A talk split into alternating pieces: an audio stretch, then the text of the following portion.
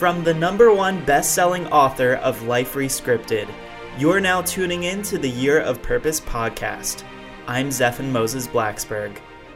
Hello, everyone. Zephan Blaxberg here, and I am joined today by Steve Olsher. And Steve is known as the world's foremost reinvention expert, famous for helping individuals and corporations become exceptionally clear on their what. That is the one thing that they were created to do. His practical, no holds barred approach to life and business propels his clients towards achieving massive profitability while also cultivating a life of purpose, conviction, and contribution. And today he's joining us to talk about your what. Thanks for being being here, Steve. Yeah, man. Thanks for having me. Yeah, so you know, most people think that they have to go after their why. They're always talking about their why, but you took a really great approach to it and did it a little bit differently, and you talk about their what. Uh, so, explain to me a little bit about why we should be looking at the what as opposed to the why. Uh, you know, I mean, it's interesting, right? If we look historically at uh, who did what when, um, I've actually been doing this mm, for a while before Sinek did his uh, start with why stuff, but uh, you know, one good TED talk will do you some uh, some real miracles there. So you know, it's uh, it's just one of those things, man, where it's uh, some people call it semantical, but from my perspective, it's um, it's very different. I mean, your your why, as Sinek defines it anyway, is it's really all about everything that is external. I mean, it's everything that is sort of the driver for you, right? I mean, it's you do it because you want to help children in Africa. You do it because you want to put, you know, your kids into the best college. You do it because of whatever the you know the why is for you, and that becomes the driver, right? So. Uh, I, I see the power in that. I mean, don't get me wrong. I think it's definitely beneficial to understand what your why is. Uh, my work, as you said, is focused on really helping people become clear on how to answer life's what I believe is most the most important question, uh, which is what is your what? And your what is it's really that which has chosen you, as opposed to that which you have chosen, and it reflects basically, um, you know, the the one amazing thing you were born to do, and it is everything that is internal. So until you're clear on how you are naturally wired to excel uh, I mean, you could have the biggest why in the world, but you know, frankly, if you don't know how to execute based upon the gifts that you've been given, uh, you're not going to be able to help those that you're really compelled to serve.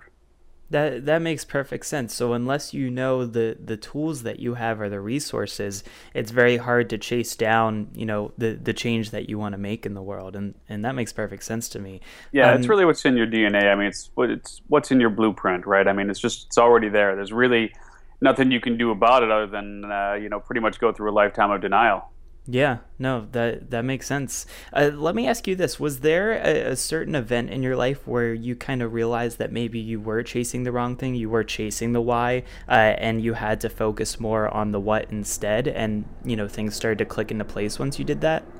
Yeah, you know, it's um, it's more a function of really sort of chasing the almighty dollar as opposed to chasing the why. Let's you know, let's say, and and for me, in you know, in Authorland, they say that you write the book that you most need. So, you know, for me, it's sort of always been that ongoing question of, you know, what is it that I'm truly wired to excel at? And after going through the Myers Briggs and the what colors your parachutes and the strengths finders, you know, and all of those types of things, you know, they really just left me with more questions than answers. So ultimately, that's why uh, I ended up creating this framework. Mm, the fact that it's helped others is great, but you know, it's really just something that I designed because I needed the answers for myself. Yeah, and I think that we're kind of our our own worst enemies sometimes in that we teach a lot of things that that we need help with, right? So uh, many life coaches don't have uh, the greatest ability to live their best life, uh, and they create these these methods and strategies. But you are clearly somebody who is is living this strategy that you've made up. Um, it sounds like you've got uh, three simple steps for someone to discover their what. Is that true? Uh, it is, yeah. I mean, basically, it, it all begins with understanding what that core gift is, right? So, I mean, that's step one. And step one um, is you know I mean it's not easy, right? I mean most people go through a lifetime without understanding one piece of the puzzle, let alone all three. Uh, and for a lot of folks, understanding what that core gift is uh, is the hardest part, right? So there is a specific process that I take people through to help them identify what that core gift is. And there's probably, uh, you know, it's, it kind of varies based on the day, but, you know, somewhere between 20 and 25 core gifts are what we've identified.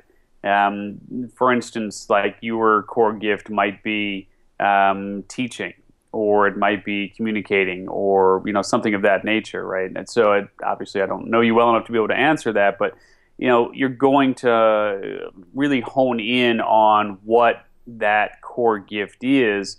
Uh, after you go through a process that uh, that I created, which is um, lovingly called the seven seeds of your soul, and so that'll help bring to the surface what that core gift is. The second step is then figuring out the vehicle. What is that vehicle that you're going to use to share your gift with the world? So, if teaching is your your gift, let's say, um, then how are you going to teach? Right? I mean, are you going to teach in a classroom? Are you going to teach uh, via writing? Are you going to teach uh, you know, via video interview, right? I mean, whatever it might be, what's that vehicle that you're going to use? And then step three is all about identifying the people that you're most compelled to serve. So it is, um, you know, it's a challenge to, to, again, to get to one answer, let alone all three. But you can see how one without the other is not nearly as powerful. Yeah, absolutely. It's one of those things where it, if you don't have all three together working properly, it's you're not going to be very effective. Um, I'm curious, you know, if somebody were to to go through these steps and really work on uh, what it is that you know they can bring to the world. And they're doing this whole reinvention of themselves right? Like they're kind of hitting the reset button. They're waking up the next morning and they want to completely change uh, what they're doing with their lives. What does it truly mean to reinvent yourself? Because so many people uh, you know make new year's resolutions and then two weeks later they're gone. So you know how do we truly reinvent ourselves yeah, you know, it's um, it's one of those things where the word has kind of gotten uh, a little bit overused, I think, to some extent, because you know people talk about reinventing the hamburger, you know, like Burger King did that, and you know, it's just it became this buzzword. Uh, and you know it's like much to my chagrin because you know these are the kinds of things I've been talking about now for a long time. But you know now that it's uh, it's sort of the cart and the horse, right? I mean, it's like you know, chicken and egg, which came first? And so, you know, long story short, what I've been talking about insofar as reinvention and reinvention is concerned over the years um, is that it's it's really not at all about um, changing anything about you. It's really just getting sort of back to the essence, to the core of who you truly are by shedding the shackles of all of those personalities and outfits and character traits that we put on typically in an attempt to appease others or really hold to uh, you know fulfilling the whims and agendas of others. And it's just shedding all of that to get back to really what fires you up you know what puts fire in your soul. So it's uh, it, it's not an addition it's really a subtraction. Hmm. That's that's a different way to think about it. So I guess I would ask: Would the overarching problem that so many ha- have today of you know wanting to seek purpose and find meaning is it that they're just not staying true to these core values and and they're not really looking inwards at themselves? Yeah, and you know I'm not going to talk about values in this conversation only because I don't think that values um, ultimately are ingrained in your DNA. I mean, I think that values are learned. So this is more conversation about really honing in on that blueprint, right? And so it's um, you know it becomes uh, really just a function of recognizing that and you know if you look historically this is kind of this is kind of the thing that people hit you know, sometime in their mid 30s and beyond. It, it you know, you, there's way too much learning that goes on before that to really begin to understand that, you know, perhaps what you were doing isn't necessarily what, you know, you were truly meant and made to do. So it's uh, it's a lot of trial and error to get to that point, but I do think that um, at, at there is a fork in the road. I mean that all of us will hit eventually, and whichever path we choose to take is obviously our choice. But we're all going to hit that fork in the road where we're going to wake up and just say, you know, am I doing this because this is what I want to be doing, and this is what I should be doing, and this is what I'm compelled to do, or am I doing this because I am simply living by the standards that others have created for me? Yeah, I actually asked myself literally that same thing very recently because I had left the full time corporate world to start a video company. And yeah. I had to decide for myself is video truly, you know, a, a, thing I'm passionate about, or was video something where, yeah, it's great, I'm good at it, and everybody knows I'm good at it, and I like having that feedback. Uh, and I really learned out of it that video is a great, you know, medium for communication. Like you were saying, you know, having that vessel for uh, what you do best. Uh, but it wasn't necessarily the passion, and the passion really was storytelling.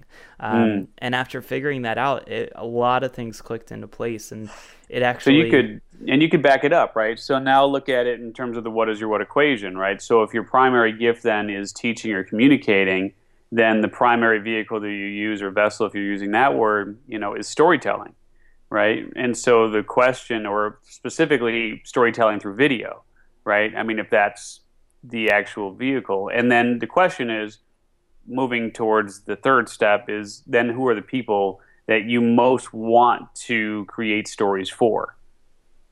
That makes sense because then and that's how it all ties together. Yeah, you've got your target audience there, and, and that probably gives you a, a much clearer, uh, defined path of where to go next. I think. Yeah, and if you look at it, so let's take it um, one piece at a, you know at a time here, right? So if you if you know that the people that you most want to serve, um, let's say, are those who have recently graduated from college uh, and are trying to figure out what to do with their career that's well and good to know that those are the people that you want to help. But the question then becomes, how do you help them? Right? So as a standalone, it doesn't really mean anything. And if you know you love video and you know you love storytelling, um, I mean, that's all well and good. But if you don't really understand that this is something that you are naturally wired to excel at, you may actually go out and hire someone else to do it even though that's you know what you want to do because you may not yet realize that that communication piece that teaching piece is an innate part of who you are. And you can then run it back through the three different steps and see how one really is um, shall we say as equally powerful as the other. Yeah absolutely. And and we started to talk about past a little bit which direction you could go and i know that you so you have a book out it's called what is your what? Discover the one amazing thing you were born to do um, and you reference something called the four paths so i'm hoping maybe you could share a little bit about the four paths and what they are. Yeah so the four paths basically represent where people are in their lives or basically um, uh, they or they may not even recognize you know that that's where they are. I mean that's this is not unusual for people. You know, it's the the picture in the frame kind of thing, right? I mean, you can't really see it. So, what I have found though is that there are four typical paths, and you're going to be on one of these four paths. One is uh, what I call the uh, the birther, right? So the birther is the path of the person who really has known, you know, since the womb that that's who they are and what they're truly compelled to do is never, you know, it's never been in question you know, you see that a lot with the musicians. You see that a lot with uh, the athletes. You know, those sort of people, um, and occasionally some folks in the sciences and architecture. You know, those sort of things. But basically, you know, they can get off path for a while, but at the end of the day, they, uh, you know, by hook or by crook, they get back on path. And sometimes that path, I mean, can send them astray for years and even decades. But they just know in their heart of hearts that they were born to do X, Y, or Z. And, you know, these are kind of the people that we hate, right? Because they've never had any doubt at all uh, about what that is. I mean, I think we're just insanely jealous of people like that when you're not one of those people. So there's the path of the birther. The second path is the path of what I call the shifter. And the shifter is someone who is in a situation where you know things are are pretty good, um, but they're not just. Let's just say that their existence is not fully optimized, and so they need to make a subtle shift to the equation. And typically, it's going to be uh, you know, through that what is your what equation, right? So perhaps the vehicle is right and the gift is right, but the people are wrong. Or the people are right and the gift is right, but the vehicle is wrong. You know, I mean, something of that nature. So just basically a, a shift, a subtle shift to mm, that what is your what equation uh, ultimately will make all of the difference for them. And so, again, whether they know it or not, they are on the path of the shifter. Um, the third path is what I call the reinventor. Now, this is somebody who um, pretty much has a come to Jesus moment or whatever you want to call it and wakes up one day and just says, you know, I can't do this any longer. And this could be whatever, right? I mean, it could be, uh, you know, let's say you were, um, for instance, I mean, a, a, client of mine was a chiropractor. I mean, it was a chiropractor for a long time. Uh, had a book of paying clients, opened up his own practice, um, and was doing quite well on paper, but in, internally it was just, I mean, just absolutely imploding. And he basically woke up one day and just said, I can't do this anymore. And fast forward about four, five, six years now, I think, about six years now. Um, and today he is uh, known as the ambassador of love, and he helps single women find love. You know, I mean, so it's just like you know, it's a full on 180. It's somebody who does just that full quantum shift, and people look at him and they go, Yeah, how did you get from here to there? Because the two paths are so incredibly uh, disconnected that you just, you, you can't even, you would never have been able to make that leap of faith if you, uh, you know, if you were not that person, right? So, right. Uh, and then the fourth path is the path of the wanderer, which is 99% of the world and change. Um, and I don't mean that in a derogatory sense. I just mean that the wanderer is someone who, you know, frankly doesn't realize that there is, in fact, something that they're truly compelled to do, something that they're truly wired to do, uh, hasn't figured out any, really, any element of the what is your what equation, um, and just kind of meanders through life. I mean, they get there and they do their thing, and you know, I'm not saying it's good or bad, but it's simply something that uh, provides for an existence I'm not sure that it necessarily provides for complete fulfillment. And, you know, reality is it's not their fault. I mean, these aren't conversations we have around the dinner table. These aren't conversations in classes uh, that we're able to take throughout most of our, you know, um, shall we say, forced, forced schooling. Uh, so it's, uh, it's just a, a, place that most people find themselves, themselves in uh, because of the fact that we just – we don't teach people well enough how to really discover who they are uh, and how just you know what it is that they're born to be doing here on this planet.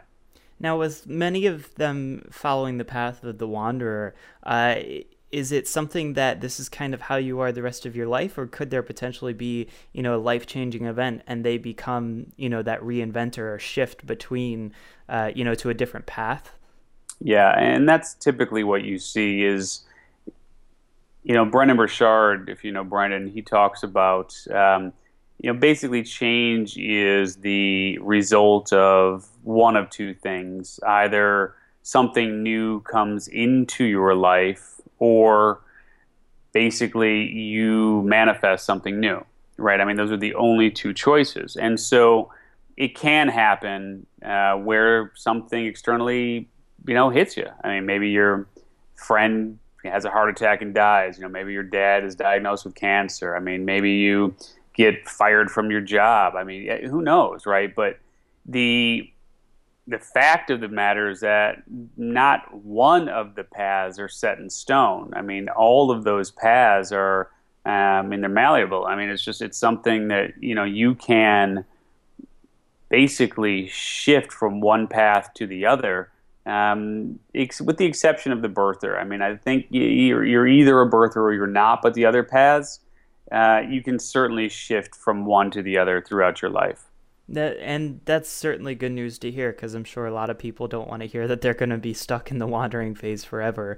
Uh, yeah, it's I'm just sure... like a light switch, you know. I mean, it's really just a light switch. I mean, even in this conversation, if somebody is unaware that it's in fact possible for them to understand how they're naturally wired to excel, and just kind of was going through life with the you know the light switch off, and this wasn't even a conversation that uh, you know that they would have had Right. So, you know, for that person to now recognize that it's in fact possible to identify those pieces of the puzzle, well, now it becomes a conscious choice. You know, it's it's kind of like Dr. Thomas Gordon's four stages of learning. If you're familiar with the uh, conscious competence learning stages model, but basically, you know, most people kind of go through life in that unconscious incompetent state, which is they're just unaware of what's going on, and it's not to you know, it's not their fault. It's just simply a matter of not having awareness. You know, uh, there's folks out there who are, um, you know, you.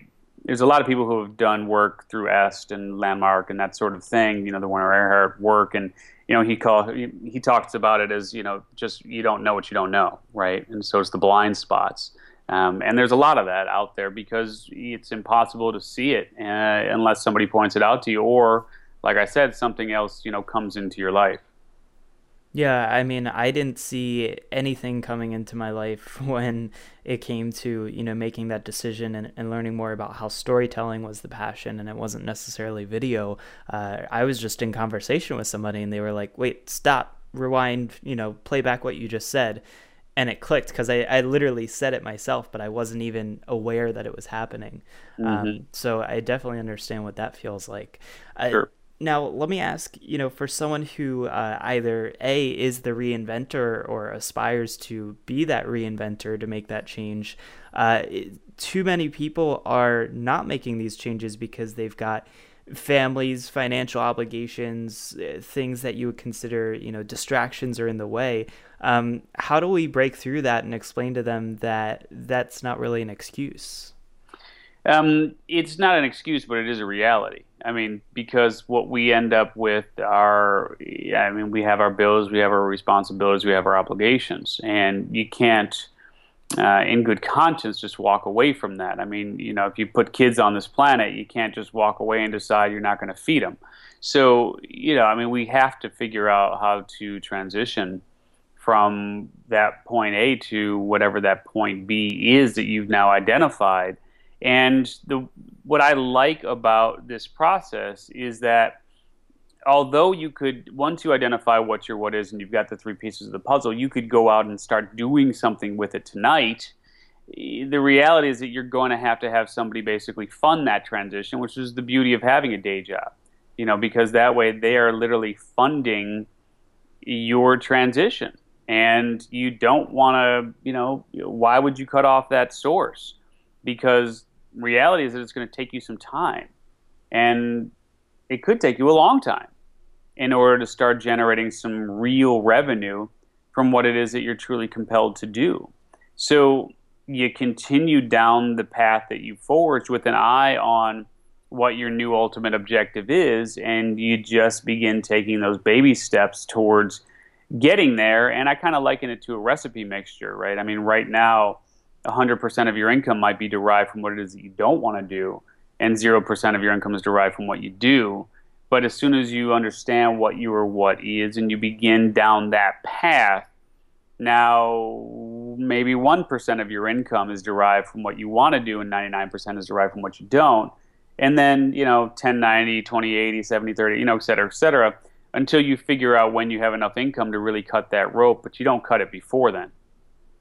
That, that makes perfect sense. And that's something that uh, I probably could have done better because I literally just quit my nine to five and was like, all right, I'm done, zero income, yeah. and started a business. So I, yeah, I definitely which know is a very like. brave, bold thing to do. And, and frankly, you know, you also have to look at it in terms of how far you have to fall, right? I mean, for most folks who are younger, they don't have very far to fall.